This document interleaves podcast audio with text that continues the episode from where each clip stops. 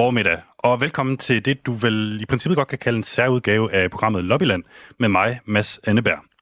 Normalt så ligger der i, i den her time noget, der hedder Den Nye Rumalder med min kollega Thomas Schumann, men vi skal desværre ikke øh, til rummet i dag. Den omstændighed, der har bragt os sammen i dag, øh, kære lyttere, du og jeg, det er corona. Vi på Radio 4 er gået øh, ikke i panik, men dog i en form for nødberedskab, hvor vi simpelthen prøver at få så få mennesker ind på redaktionen som overhovedet muligt. Så vi har øh, blandet kortene, og i stedet for, så skal du simpelthen tilbringe en lille times tid med mig i dag, øh, hvor jeg har to rigtig gode historier til dig fra vores europæiske naboer. Det første, vi skal omkring, det er Tyskland, hvor jagten snævres ind på den næste Angela Merkel. 2021 bliver nemlig året, hvor den ikoniske kansler trækker sig, og i weekenden blev vi i hvert fald en lille smule klogere på, hvem der skal træde i hendes fodspor. Hvordan kan man fylde et Merkel-formet hul i Tyskland og i Europa? Det vender vi tilbage til lige om lidt. Og om en halv time, der skal vi en tur til Irland, hvor de har gjort op med en af landets store historiske skampletter. I apologize for the profound generational wrong visited upon Irish mothers and their children. Den irske premierminister Michael Martin, uh, Martin sagde sidste uge undskyld. Helt op til 1998, uh, 1998 drev den katolske kirke i Irland såkaldte møder- og børnehjem, hvor irske kvinder helt ned til 12-årsalderen blev sendt hen for at føde deres uægteskabelige børn, så at sige. Det anslås, at 9.000 børn døde, og 10.000 af mødre blev tvunget til at opholde sig på de her hjem, hvor de fik en, en ganske sted moderlig behandling. Men er det nok med en undskyldning? Vi taler blandt andet med et af de børn, som blev født på et af børnehjemmene, og som har måttet vente syv år på at få svar fra den irske regering på, hvem hendes forældre er. Der er masser af Europa på programmet i dag. Oven i købet så bliver det her program sendt til dig direkte fra Europas solar plexus, den belgiske hovedstad Bruxelles, hvor jeg ulykkeligvis rejste til dagen inden, at den danske regering var ude med sin bliv hjemme opfordring. Det betyder altså, at jeg lige nu leder med lys og lygte efter nogen her i Belgien, der kan give mig en hurtig coronatest, så jeg kan komme tilbage til Danmark. Alternativt så kan jeg forstå, at det her krav om, at man skal have en helt ny coronatest, det gælder kun, hvis man flyver ind i Danmark. Det vil sige, at jeg kunne overveje at, at tage toget, køre i bil, ride over grænsen på en hest, eller finde en slæde trukket af, af 30 mink. Det vil være fint. Du må bare ikke flyve. Hvor alting er, jeg sidder i Europaparlamentet i det, man kalder øh, en, en, øh, en, en kælder, et kælderstudie. Det er hernede Susol under jorden, at radiostudierne ligger, og det er nærmest helt bunkeragtigt. Altså, man kan forestille sig, at man går ind af hovedindgangen på Plads Luxembourg, op på tredje sal, man skal man lige finde en bestemt gangbro over en anden bygning, og så ned i kælderen. Men du, der sidder og lytter med derude, kan simpelthen sende en besked direkte ned i min belgiske radiobunker. Hvis du har spørgsmål eller kommentarer, så skriv her ind på nummeret 1424. Du skriver R4 i sms'en, efterfulgt af din besked.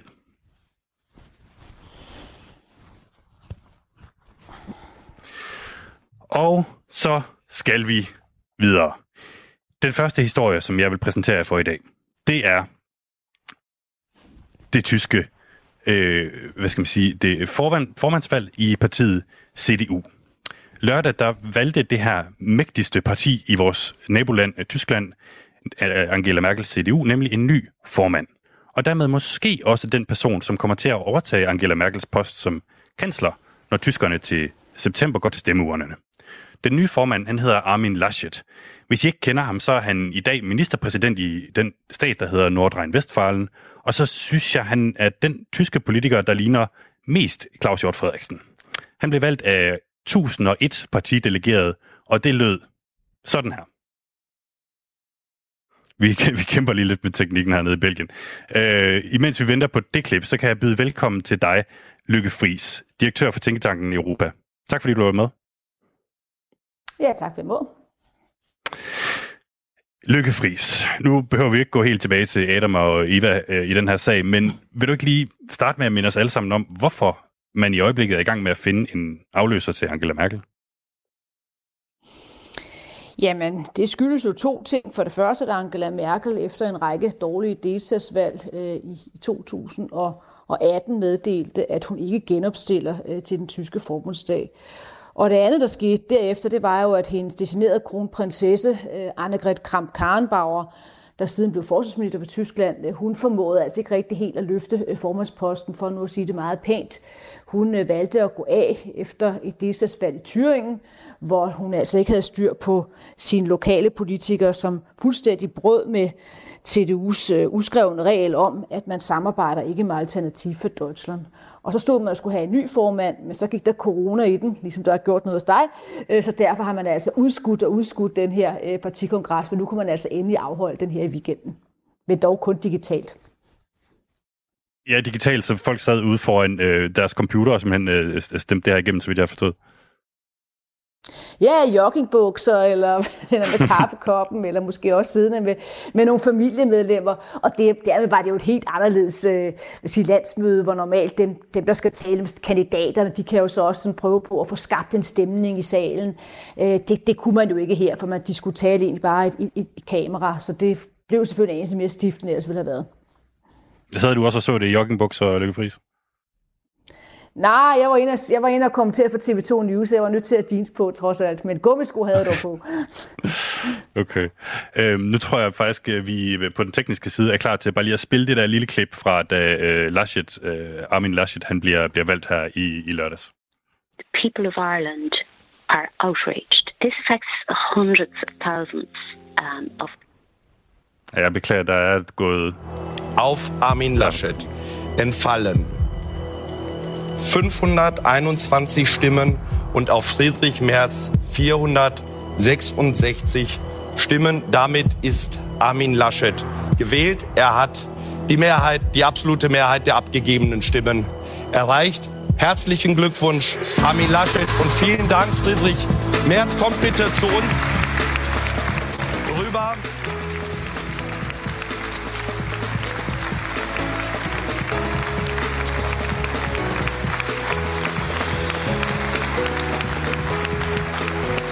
Herzlichen Glückwunsch. Alles Gute.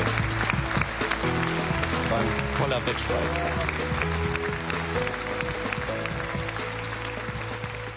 Norbert, ein spannender Wettkampf. 2018 overdragede den stafet til en anden person, nemlig Annegret Kamp-Karnbauer. AKK kaldes hun også. Øh, den opgave kunne hun imidlertid ikke rigtig øh, løfte, så nu har man igen måttet gå på jagt efter en afløser. Og der var altså tre kandidater i alt til den her øh, formandspost. Det var Armin Laschet, ministerpræsident i, i Nordrhein-Westfalen, som blev valgt. Så var der Norbert Røttgen, formanden for Udenrigsudvalget i den tyske forbundsdag. Og så var der Friedrich Merz, som har kørt en kampagne for at trække partiet mere mod, mod højre, altså som et opgør mod Merkels øh, linje. Lykke Friis, Armin Laschet her, han er blevet kaldt altså kontinuitetskandidaten. Han har, han er gået lidt til valg på at sige, jamen, jeg fortsætter øh, Angela Merkels øh, linje. Det er, det er status quo. Og hvad, hvad, hvad siger det om, om, om CDU, at de nu igen, så at sige, har valgt en kandidat, der bare ligner Merkel? Vil de bare i virkeligheden helst have, at øh, Mutti fortsætter på den her post? Ja, det ville de måske nok gerne, men der er altså også mange i partiet, som tænker, at det er nok meget godt, at der kommer en, en, en anden politiker nu, for de ved jo også godt, at 16 år er meget lang tid i, i politik. Det er også sådan, når man ser på målingerne, så ligger Merkel stadig skyhøjt øh, i, ja, i popularitet, men når man så spørger tyskerne, om de rent faktisk synes at genopstille, så svarer et flertal faktisk nej. Så man var kommet til et tidspunkt, hvor man tænkte, nu havde man brug for en anden politiker til at fronte øh, CDU og dermed også Tyskland. Men man er bare ikke interesseret i noget radikalt opgør. Og det hænger altså også sammen med øh, to ting. For det første coronakrisen, som jo skaber stor usikkerhed også i Tyskland om, hvad skal der ske med økonomien. Og det andet er jo, at når man ser på tysk politik, så var det, er det tema, som jo de sidste mange år har fyldt meget, nemlig flygtningepolitikken, og det har jo også været med til at give alternativ for Deutschland et spring fremad. Ja, det er jo røget ned af dagsordenen. Det er jo netop erstattet af coronakrisen. Hvad skal Tyskland leve af? Hvordan skal Tyskland være i stand til at håndtere den udfordring?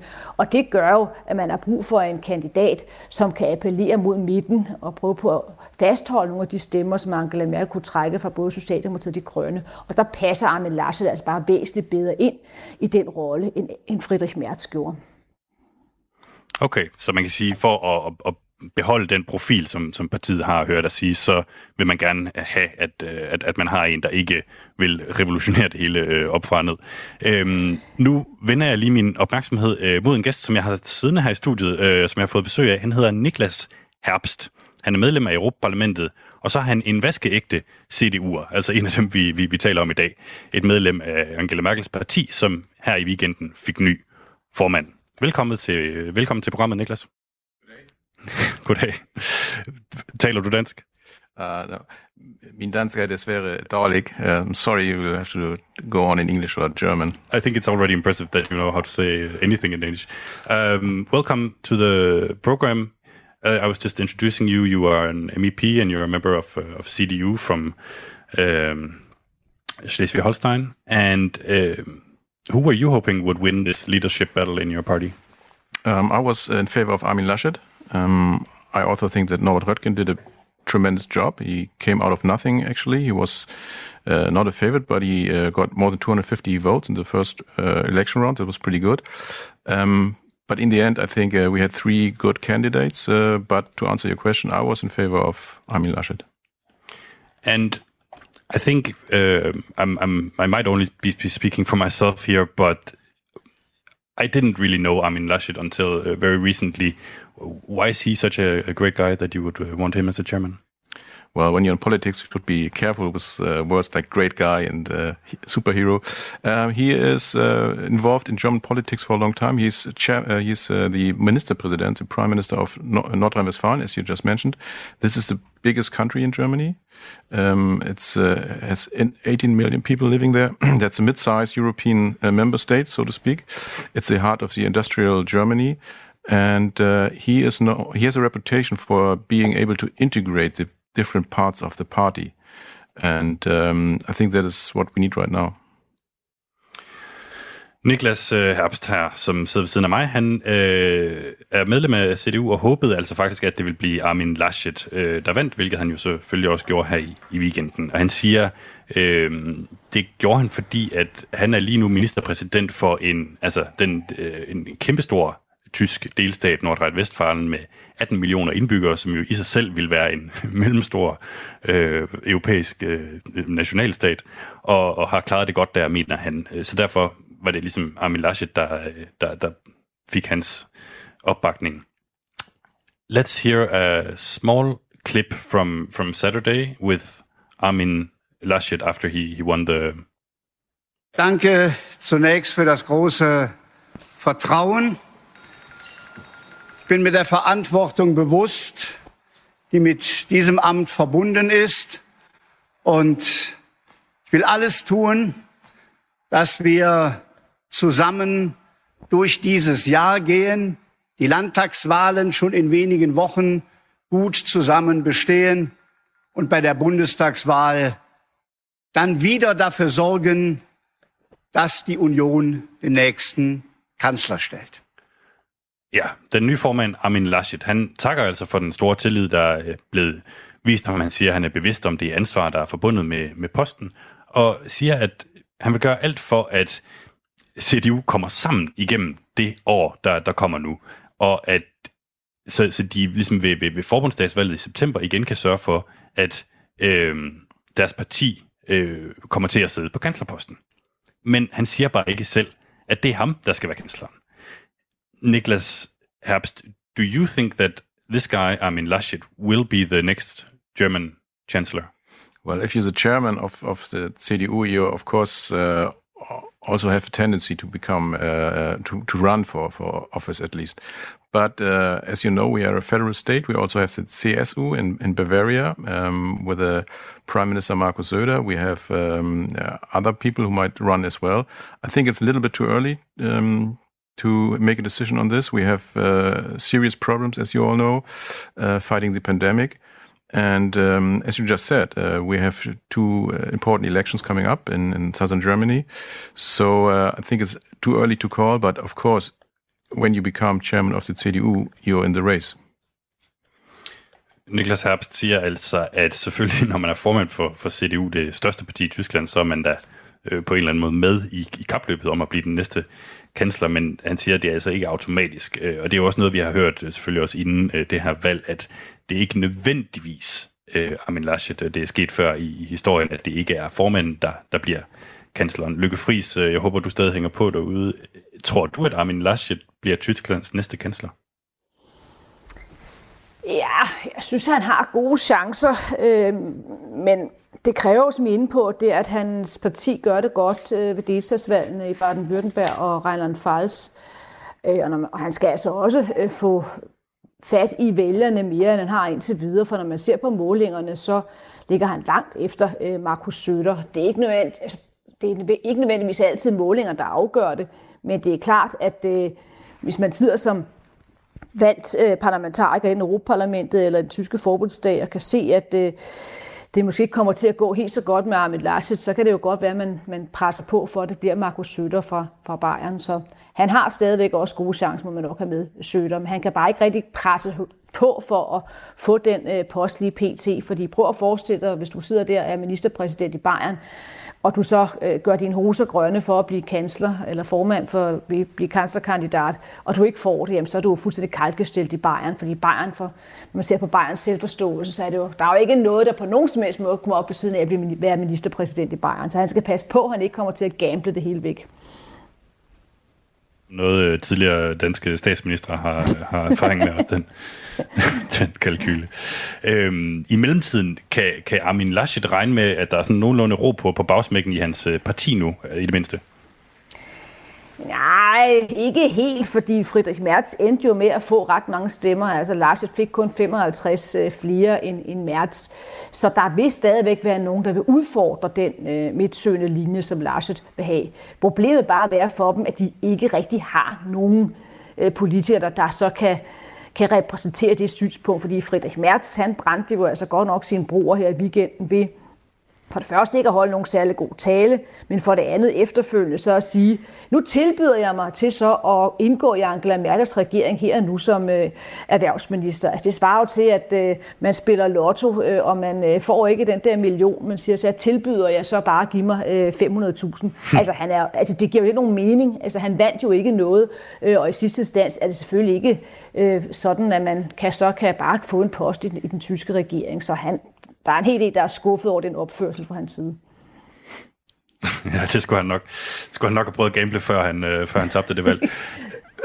øhm, må jeg bare lige have lov at indskyde her, at Angela Merkel er jo en kæmpe institution. Hun har været kansler i Tyskland øh, siden 2005, hvilket øh, for mig personligt er halvdelen af mit liv. Mm. Og hun er så absolut den EU-leder, der har siddet i, i længst tid lige i øjeblikket. Hvor meget vil Tyskland og Europa komme til at mangle hende, savne hende, når hun træder tilbage her til efteråret? Ah, en hel del, også fordi bare til det formandskab, der lige har været, hvor hun har været den sådan store kompromismager. Hun var jo også den politiker, der sådan for alvor så fik rykket Tyskland omkring genopretningsfonden, øh, som var vigtig for at nogenlunde komme igennem coronakrisen. Så det vil også tage noget tid øh, for en ny øh, kansler så at vokse ind i den rolle. Men husk på, da Angela Merkel hun blev kansler tilbage i 2005, der blev noget kaldt Kohls pige, deres Mädchen, og ikke mange troede, hun var i stand til at løfte den opgave. Så jeg tror, man må sige, ja, det vil tage noget tid for Armin Laschet eller Markus Søder, men at de vil kunne klare det og kunne løfte den opgave, det er der trods alt ikke mange, der, der sætter stort spørgsmålstegn ved. Men det kommer selvfølgelig til at tage noget tid. um, Niklas Herbst, uh, come this fall, where do you uh, think Angela Merkel's absence will be felt the most? Oh, um, I think we will miss her pretty much. I mean, first of all, um, I, I, hope my Danish was uh, good enough to understand what uh, um, you, just said, and uh, I think we will miss her. She's an institution. Um, by the way, for two decades we also had a chairwoman of the party. It's for the first time that I, in my active party life that we have a chairman. That's uh, also something new. Um, I think we will miss her the most uh, uh, on European level.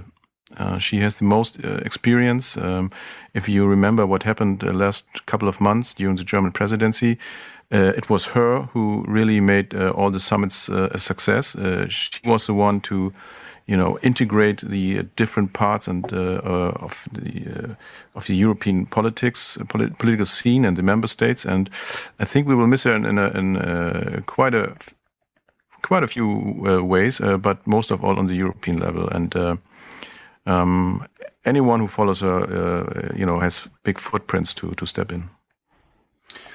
Niklas Happ siger altså, at de, de kommer til at savne hende ret meget øh, i Tyskland for det første, men, men også bare på europæisk niveau, fordi hvis man bare kigger på det sidste halve år, så har Angela Merkel, som, hvad skal man sige, fordi tyskerne har haft øh, formandskabet for EU, været involveret, øh, siddet for bordenden på nogle sindssygt vigtige øh, kompromiser, som har fået EU øh, øh, videre i, i, i teksten. Og man kan sige, at den, den erfaring kommer de øh, absolut til at savne, og uanset hvad, siger han, øh, så, så bliver det nogle, nogle store øh, sko, der skal, der skal fyldes ud. Um, Nicholas, I was wondering one thing: if if not uh, through a leadership election, how else is your party going to unite around one candidate for for chancellor? Well, you have to bear in mind that the CDU is looking uh, at yourself as a people's party, which has different roots, and uh, so integrating all those different uh, political um, uh, roots, like the liberal roots, the Christian democratic rule, uh, route, and uh, also the conservative part. That's you know that's what we're doing every day. It's ongoing transformation every day, and so um, that's part of the DNA of the party to do this. So, and uh, of course, we will. Uh, um, I mean, we are right now in a situation where everyone is uh, focusing on the pandemic and fighting the, the, the, coronavirus. But after that, you know, uh, there's a lot of uh, fear inside the party, among the party strategists, that there might be something like a Churchill effect, where uh, you know Churchill won the Second World War, literally speaking, and then he wasn't re-elected because people were some, looking for something new, and it will be the task of the party to to anticipate what will come next after we hopefully uh, will won uh, will have won the battle against the, the, the virus in summer or, or autumn, and uh, what will be the next step? And we will have to anticipate that. And that's uh, the main um, task. So the virus is the Germans in this example. No, I mean it's the same I, I task for everyone, but uh, you know we have to uh, anticipate what will happen after this. Det er en meget, meget interessant øh, ting, som man kommer med her, Niklas Herbst. Han siger, at øh, i CDU kan man være bange for, at der øh, opstår noget, der hedder, de kalder en Churchill-effekt, som altså øh, ligesom øh, hentyder til, at Winston Churchill, den øh, daværende øh, britiske premierminister, jo øh, på mange måder vandt 2. verdenskrig, men derefter øh, tabte øh, øh, magten i, i tilbage i Storbritannien. Og de kan være bange for, at når de har ligesom sejlet Tyskland øh, nogenlunde sikkert i havn i, i forhold til coronapandemien, at, at de så simpelthen vil, øh, vil, vil tabe valget bagefter. Lykke Friis, må jeg lige øh, få din, øh, hvad skal man sige, dit bud på den her Winston Churchill-teori? Ja, jeg, jeg forstår godt pointen. Jeg tror nu alligevel, at, at for at CDU-TSU skal gå hen og tabe valget, så skal de nærmest have et frit fald, øh, når vi ser på målingerne. Der er det altså så meget foran, blandt andet SPD. De ligger til øjeblikket sådan 36 procent, øh, og, til, og SPD ligger, Socialdemokratiet ligger altså ikke til meget mere end, end 14-15 procent, så det, det, det tror jeg vil være meget vanskeligt. Men selvfølgelig er der da en pointe i det, også fordi man kan sige, at øh, ikke nogen ved, hvordan vælgerne rent faktisk ser på TDU TSU, når Angela Merkel ikke er der længere. Hun ligger jo, hvis man ser på popularitetsrating, så ligger hun jo skyhøjt, øh, og sådan set højere, hun gjorde før flygtningekrisen. Så når hun ikke er der mere, så må man stille sig det spørgsmål, hvor stor er egentlig Merkel-bonusen, når man ser på TDU TSU's vælger? Det ved vi reelt ikke, og det bliver ret spændende at følge. Tusind tak øh, til dig, Lykke Friis, fordi du gad at være med her i programmet. Det var så lidt. Ha' det godt. Kom godt hjem, når du kommer lov til at komme hjem. det er godt. Jo, tak. Jeg krydser fingre. Hej. Thank you very much to you as well, Niklas uh, Herbst. It was a pleasure having you here. Vi ser. ja, vi ses.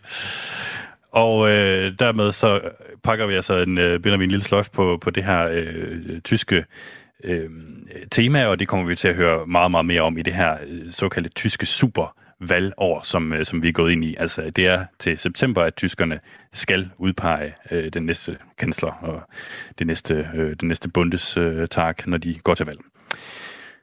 Vi skal lige om lidt øh, have en, øh, en omgang nyheder, og øh, hvad kan man sige, måske kan jeg lige nå at komme omkring noget andet allerførst, fordi det her det er jo en form for EU-program.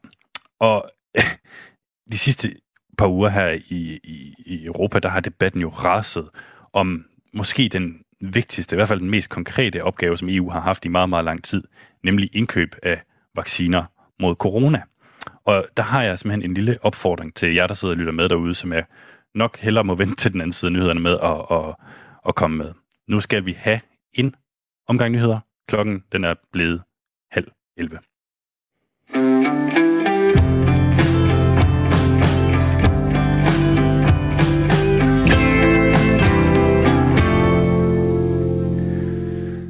Du lytter til en særudgave af programmet Lobbyland her på Radio 4 med mig, Mads Anneberg. Normalt så bliver der øh, på det her tidspunkt sendt den nye rumalder. Men på grund af corona, så har vi valgt at begrænse, hvor mange der møder ind på redaktionen, og derfor så er det simpelthen bare mig, der sidder ved rorpinden i dag og giver dig et program om Europa i stedet for. Øh, vi skal nu væk fra formandsvalget i, i, i Tyskland, men dog ikke mere end, at jeg lige vil have lov at læse et par sms'er op, som er desværre ikke noget, øh, imens vi, vi kørte selve indslaget. For det første så øh, skriver Lars fra Sønderborg, at det måske er en lille bitte smule pinligt, aka peinlich, øh, at studiefærden øh, ikke øh, interviewer Niklas Herbst, som, som jeg havde igennem her før, på tysk, men i stedet for tyr til, til engelsk. Og det må jeg til dels øh, simpelthen give, give Lars øh, ret i. Jeg kan desværre ikke tysk godt nok til, at det ville lyde særlig fedt for, for, for nogen involveret. Øh, der er mange, der melder ind også med, med, med forskellige kommentarer til det her øh, valg, som fandt sted i, i weekenden hvor Armin Laschet altså vandt formandsposten i det tyske parti CDU. Der er en her, der skriver blandt andet, at det på ingen måde er positivt, at Laschet vil fortsætte i samme spor som Merkel, øh, fordi han mener, han, hun mener, at det er på tide, at Tyskland rykker i en, i en anden retning. Øh, og så, så skriver Claus, jeg jublede højlydt, da det blev annonceret, at Tyskland slap for at blive trumpet i denne omgang. Findes der historier om, at Mertz var i Hvide Rusland. Det sidste, det, det ved jeg desværre ikke. Øh, han er jo blevet, hvad skal man sige, mere eller mindre øh, for, fortjent øh, sammenlignet en lille smule med, med, med Trump, ham her, Frederik Mertz, som også var kandidat til, til, til formandsposten. Det er måske øh, i, i tysk sammenhæng ikke noget, der betyder, at han nødvendigvis ligner Donald Trump særlig meget, den amerikanske præsident. Anyway, jeg vil gerne sige tusind tak for de sms'er, I har sendt ind. Og det, som jeg var ved at sige øh, før på den, øh, på den anden side af nyheden, det var, at jeg kunne enormt godt tænke mig, hvis det var, at I gad at skrive herind med, hvad I synes, EU mangler at svare på i forbindelse med vaccineindkøbene. Det er jo en debat, som, som har raset i hvert fald øh, på, på højtryk her de sidste par uger, og jeg er meget interesseret i at høre, om I derude ligesom sidder tilbage med nogle ubesvarede spørgsmål. Er der noget, som I synes ikke er blevet belyst godt nok, når det kommer til indkøbet af de her vacciner? Altså for eksempel, hvorfor der ikke er blevet købt nogle flere, eller et eller andet andet, som I ikke synes, I har fået øh, godt nok svar på. Jeg har tænkt mig at samle de her spørgsmål, som kommer ind, øh, og så på onsdag mellem 10 og 11, så stiller jeg dem til Stina Sovata, som er EU-kommissionens repræsentant her i, i Danmark. Måden, som du kan skrive ind med, med dit spørgsmål, eller dine spørgsmål, det er ved at sende en sms til 1424, altså 1424. Det er en besked, som du skal starte med R4, og så et mellemrum, og så din, øh, din besked.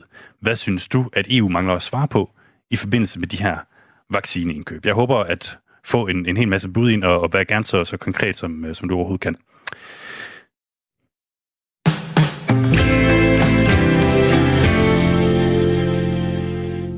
Ja, med den lille opfordring, så kan jeg bare gentage, at du lytter til en særudgave af programmet Lobbyland her på Radio 4.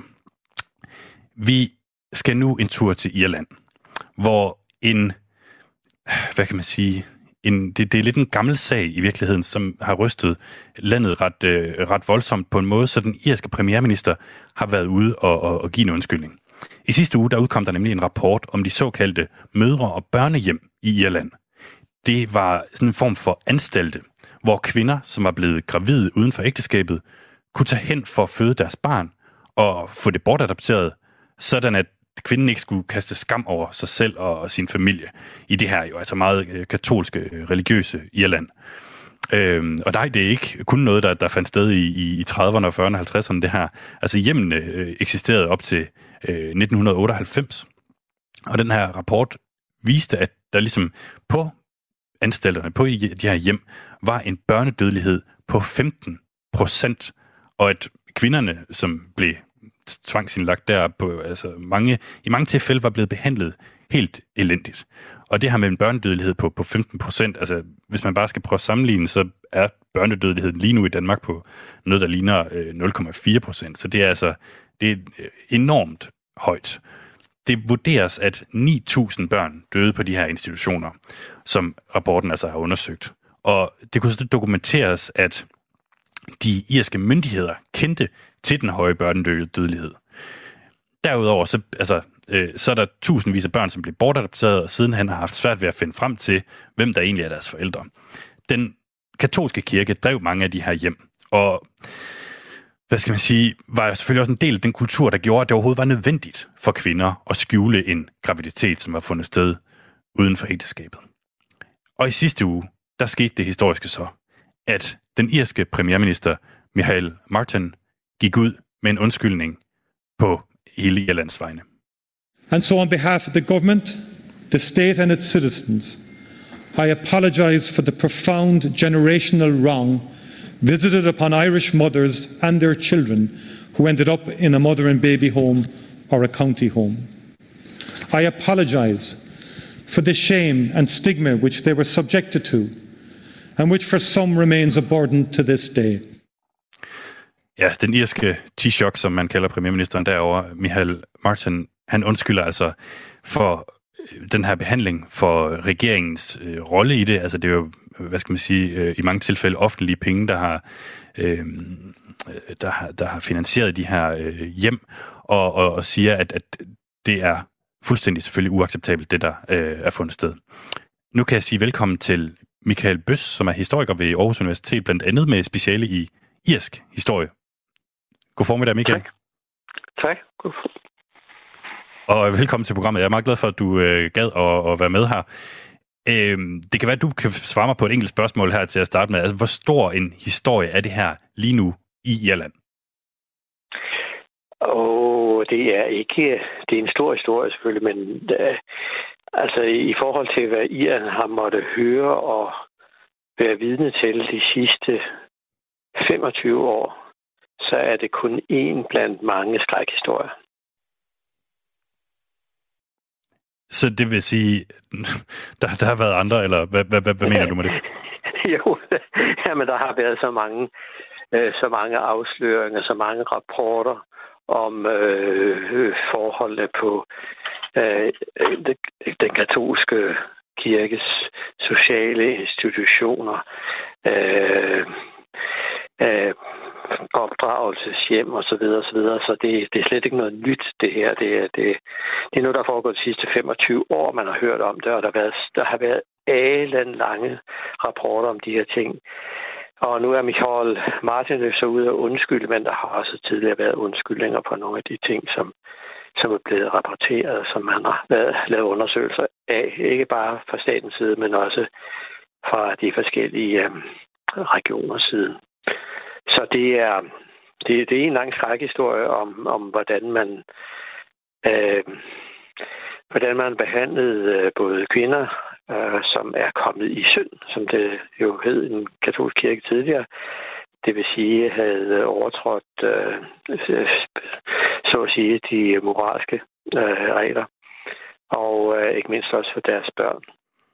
Så jeg tror nok, at irerne, de er, de er, de er, blevet, de er blevet vant til de her triste, triste nyheder, som også har betydet, at uh, det har bidraget til også en, en, en meget betydelig uh, skepsis over for den katolske kirke. Ja, og det, det er jo fuldstændig forfærdeligt, at, at man øh, kan komme i en situation, hvor, hvor man øh, nærmest vender sig til, til den slags... Øh, hvad, hvad er det hvad er det værste eksempel, som, som du kan øh, huske eller øh, komme i tanke om, som, som der har været fremme i forhold til øh, den, den fortid, som, som Ierne øh, bærer rundt på? Ja, men der har været, øh, der har været de store, sag, store sager omkring, øh, øh, altså ikke bare, øh, altså netop de her hjem for, for, for unge, øh, hvor der er rapporter om, hvordan de er misbrugt, både øh, fysisk og, og, og seksuelt. Øh, så der har været... Øh, og, og, og, ja. Så, så, så det, der det øh, sagen går tilbage til, og det står grunden til, at Michael øh, Martin han er ude af undskyld, det er jo, det er jo det skyldes jo, at, at staten, den irske stat, har, har et medansvar for, hvad der er foregået. Øh, men det går egentlig langt tilbage. Altså, øh, hvis du gerne vil have mig til at sige lidt om det. Øh, Jamen, i hvert fald måske bare, lige en, øh, måske bare lige en lille smule. Ja, ja jo, men altså, det, det går jo tilbage til, at den katolske kirke spiller en stor rolle i, i forbindelse med også overgangen fra øh, til, øh, til, til Tierlands frihed i sin tid, øh, altså i kampen for, for selvstyre. Og som i, i taknemmelighed mod det, og fordi også øh, regeringen fra begyndelsen, der også selv var, var katolsk, eller medlemmerne var, af regeringen var katolske, så overlod man en stor del af ansvaret for, for øh, samfundsinstitutioner, ikke mindst sundhedssektoren og øh, socialsektoren til, øh, en stor del af socialsektoren til den katolske kirke. Øh, og så gjorde man jo det, at man, man, man, man finansierede dem, øh, men man, øh, man havde egentlig aldrig man, man, man havde egentlig aldrig et ordentligt opsyn med dem. Og derfor så, okay. så var der måske og så øh, måske var, skete der ting, som man ikke vidste. At der tænker mere op i, i, i nyere tid inden for de sidste 50 år, fordi det fortsatte jo langt op i, i 60'erne og 70'erne, og de sidste af de her hjem blev lukket i, i 90'erne.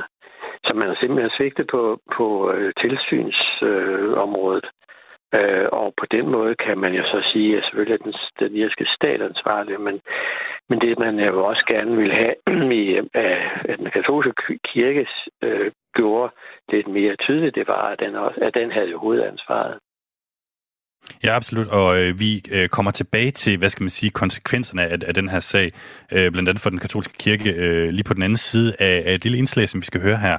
Fordi jeg kan bare lige øh, oprise igen, at der blev født mere end 50.000 børn på, på de her hjem, og de øh, fleste af dem blev bortadopteret til andre irske familier. Det var ligesom det, der var, der var hele meningen med det. Øh, og det er faktisk lykkedes os at, at finde et af de her øh, børn, som min kollega Thomas Schumann har talt med. Det er den øh, nu 53-årige Clodagh Finn. People of Ireland are outraged. This affects hundreds of thousands um, of people in Ireland. And now they're standing up and they're saying, this is enough. You really have to force it out. Kvinden, du hører her, er Clodagh Finn, hun er journalist, og så er hun også forfatter til en række bøger om irske kvinders forhold igennem historien, og hendes skæbne er som mange andre formet af de irske mother-baby homes. Som hun selv siger, så er der i hvert fald over 100.000 mødre, fædre og bortadopterede børn, som har været i berøring med de omdiskuterede mother-baby homes, og hun er altså selv et af de børn, der er blevet bortadopteret fra sådan et hjem. Um, I suppose I was a love child, and in a way, um, while that in itself caused a lot of hurt, um, a lot of the children and friends of mine are the result of very dark stories. Klodags biologiske forældre indledte en affære på arbejdet, og hendes mor blev gravid. Det er en af de, lad os sige, glæder historier for mange andre uægte børn. Det var resultatet af incest eller voldtægt. Det var først efter, at moren og faren havde indledt affæren, at det gik op for Klodags mor, at faren i forvejen var gift og havde børn. Alligevel endte hun med at blive gravid. She did not tell her own family. Um, she sought help from the nuns, and those nuns had um, a convent in Paris. So her parents, my mother's parents, thought she was in Paris, and she would write letters from Dublin, which would be sent to the convent in Paris and stamped and then sent back to her parents. So, as far as they knew, she was on a year abroad. Klodaks mor valgte at holde det hemmeligt for sin familie og søgte hjælp hos nogle nonner. Nonnerne de havde kontakt til et kloster i Paris, så de hjalp moren med at finde på en dækhistorie om, at hun skulle på et udlandsophold. I virkeligheden så var hun på et Mother Baby Home i Dublin og sendte breve til klosteret i Paris, hvor de blev stemplet og fik franske frimærker, og så blev brevene ellers sendt hjem igen til hendes familie i Dublin. They didn't know until I was 26.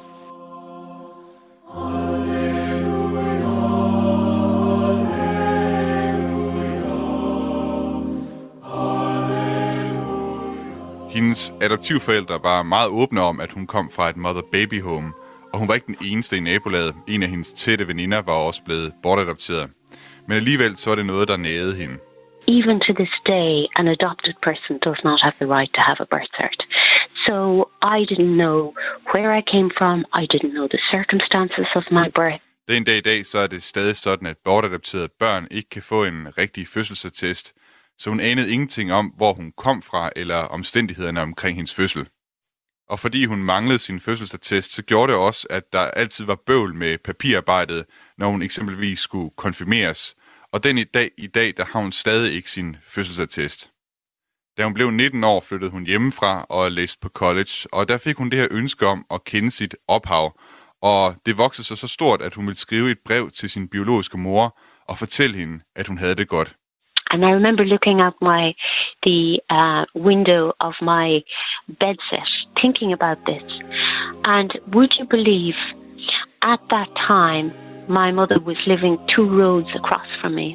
Hun husker, at hun kiggede ud af vinduet fra sit værelse, og helt uden hun vidste på det tidspunkt, så boede hendes biologiske mor faktisk en smule længere op ad vejen. And she used to use the same bus stop as I did, but I didn't know.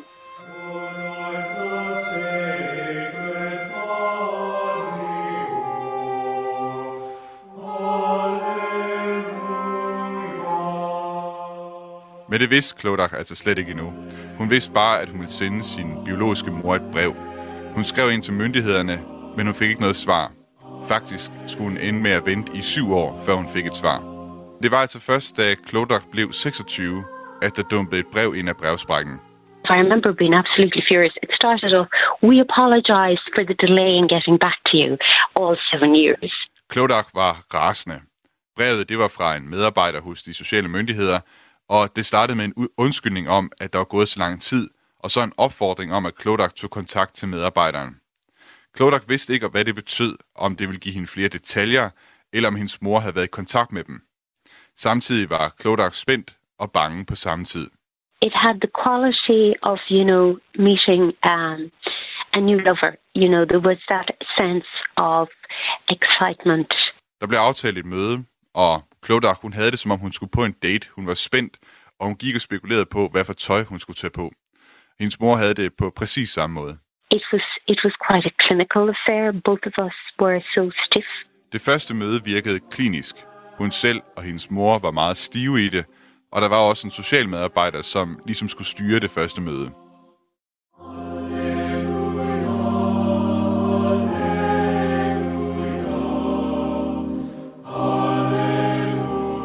Klodak fik også mulighed for at møde sin biologiske far. One of the things that held both of us back was shame that still covers Irish society like a mantle. Det var et meget akavet og følelsesladet møde, og noget af det, som holdt dem tilbage, det var den skam, der stadig ligger over det irske samfund som en dyne. De havde ikke noget at navigere efter, da de så hinanden første gang. So it fizzled out our relationship. We met and we would exchange emails. Um, then I heard he had died. Forholdet endte med at løbe ud i sandet. De mødte et par gange, skrev e-mails, og en dag hørte Klodar, at hendes far var død, og hun vidste ikke, hvad hun skulle stille op. Det endte faktisk med, at hun ikke tog med til begravelsen. Klodaks mor lever stadig, og de har haft et længere og dybere forhold, men til sidst løb det også ud i sandet.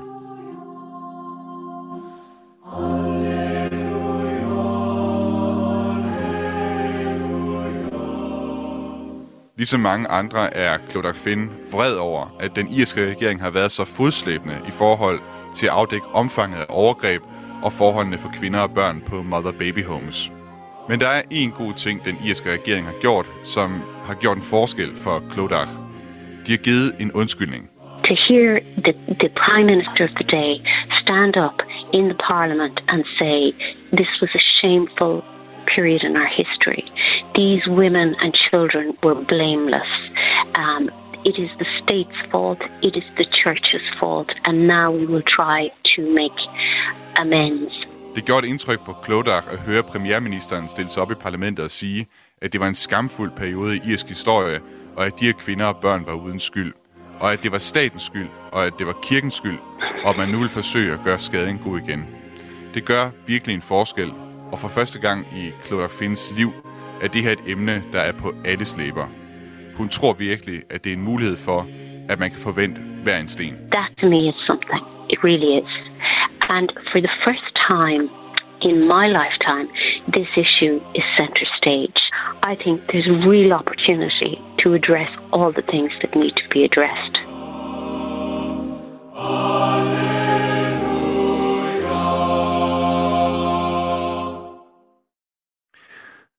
Ja, det var altså den, øh, den irske Klodak Finn, øh, som vi hørte her. Et af de børn, som blev født og bortadopteret på de her øh, notoriske børnehjem i Irland. Michael Bøs, øh, historiker på Aarhus Universitet. Er du stadig med på linjen? Ja, det er der. Øhm, men det er jo en forfærdelig historie, det her, og der er også øh, lytter, som, som skriver ind, altså, hvad, hvor, hvorfor, øh, hvad, hvad, hvad, hvad, hvad skal konsekvenserne være, øh, hvis jeg skal opsummere det? Øh, hvad bliver øh, konsekvenserne, tror du, for den katolske kirke øh, i forhold til det her, som altså er dem, der har drevet ja, nej, Ja, men altså, som jeg, som jeg sagde tidligere, så er det, har der jo været flere afsløringer igennem de sidste 20 år, så Altså selvfølgelig er det en, øh, noget, der piner folk rigtig meget, og, og som får dem til at selvfølgelig anklage både den katolske kirke og staten for de her ting. Øh, man skal nok også huske på, at øh, det er jo ikke kun øh, staten og, og kirken, der er skyld i det, men der er temmelig mange forældre, som selv er vokset op i de der forestillinger om, om urenhed øh, og illegitime børn osv. Så, videre. så der er rigtig mange, uh, det, det bliver kompliceret af, at der er også rigtig mange forældre, som, er, som selv frivilligt har sendt deres unge piger uh, hen på de her hjem. Så det, det skyldes jo simpelthen, at hele det irske samfunds kultur var gennemsyret af de her forestillinger om renhed øh, og, og, og, og, og sex som noget som og sex uden for ægteskab som noget som, som repræsenterede den største syndighed. Så det er, det er noget at gøre med, med, med hele den øh, måde, den katolske kirke har præget det, det, det irske samfund. Så det kan for så vidt være let nok og, og, og selvfølgelig også at kræve erstatninger fra staten og, og den katolske kirke. Øh, I visse tilfælde har den katolske kirke også betalt, udbetalt erstatninger. Men, øh, men, det, men det er snarere et, et opgør med, øh, med den måde, man tænkte, tænkte om kvinder øh, øh, og, og, og, og kvinder med, øh, med børn uden for ægteskabet. Det, det, det er snart hele den der tankegang, som man gør op med, og det kan man så sige, det har det, det, det irske samfund også gjort. Der er jo ikke nogen, der tænker sådan i dag i Irland. Det er meget, meget liberalt land, og som har mange, af de samme værdier, som, som gælder i resten af Europa. Så det er selvfølgelig det er en fortid, man, man skal selvfølgelig reflektere over og gøre op med. Ja, fordi nu øh, står vi i en situation, hvor, hvor Irland jo også har, har legaliseret abort, og, og det virker som om udviklingen er gået meget hurtigt øh, de sidste par årtier, eller det seneste årti i Irland. Ja, ja. Ja, det har det helt givet. Altså, der er det, det begyndte jo så der i 1995, der var med spørgsmål om, om homoseksualitet, hvor homoseksualitet blev, blev øh, legaliseret, så spørgsmål, øh, så kom der en øh, liberalisering af form af, i form af tilladelse til skilsmisse, og, og så på en hel og, og, og, og Irland var faktisk det første land, som, som, øh, som øh, tillod, øh, som gav forholdsvis store rettigheder til, øh, til øh, øh, homoægte ægte par, ægteskaber.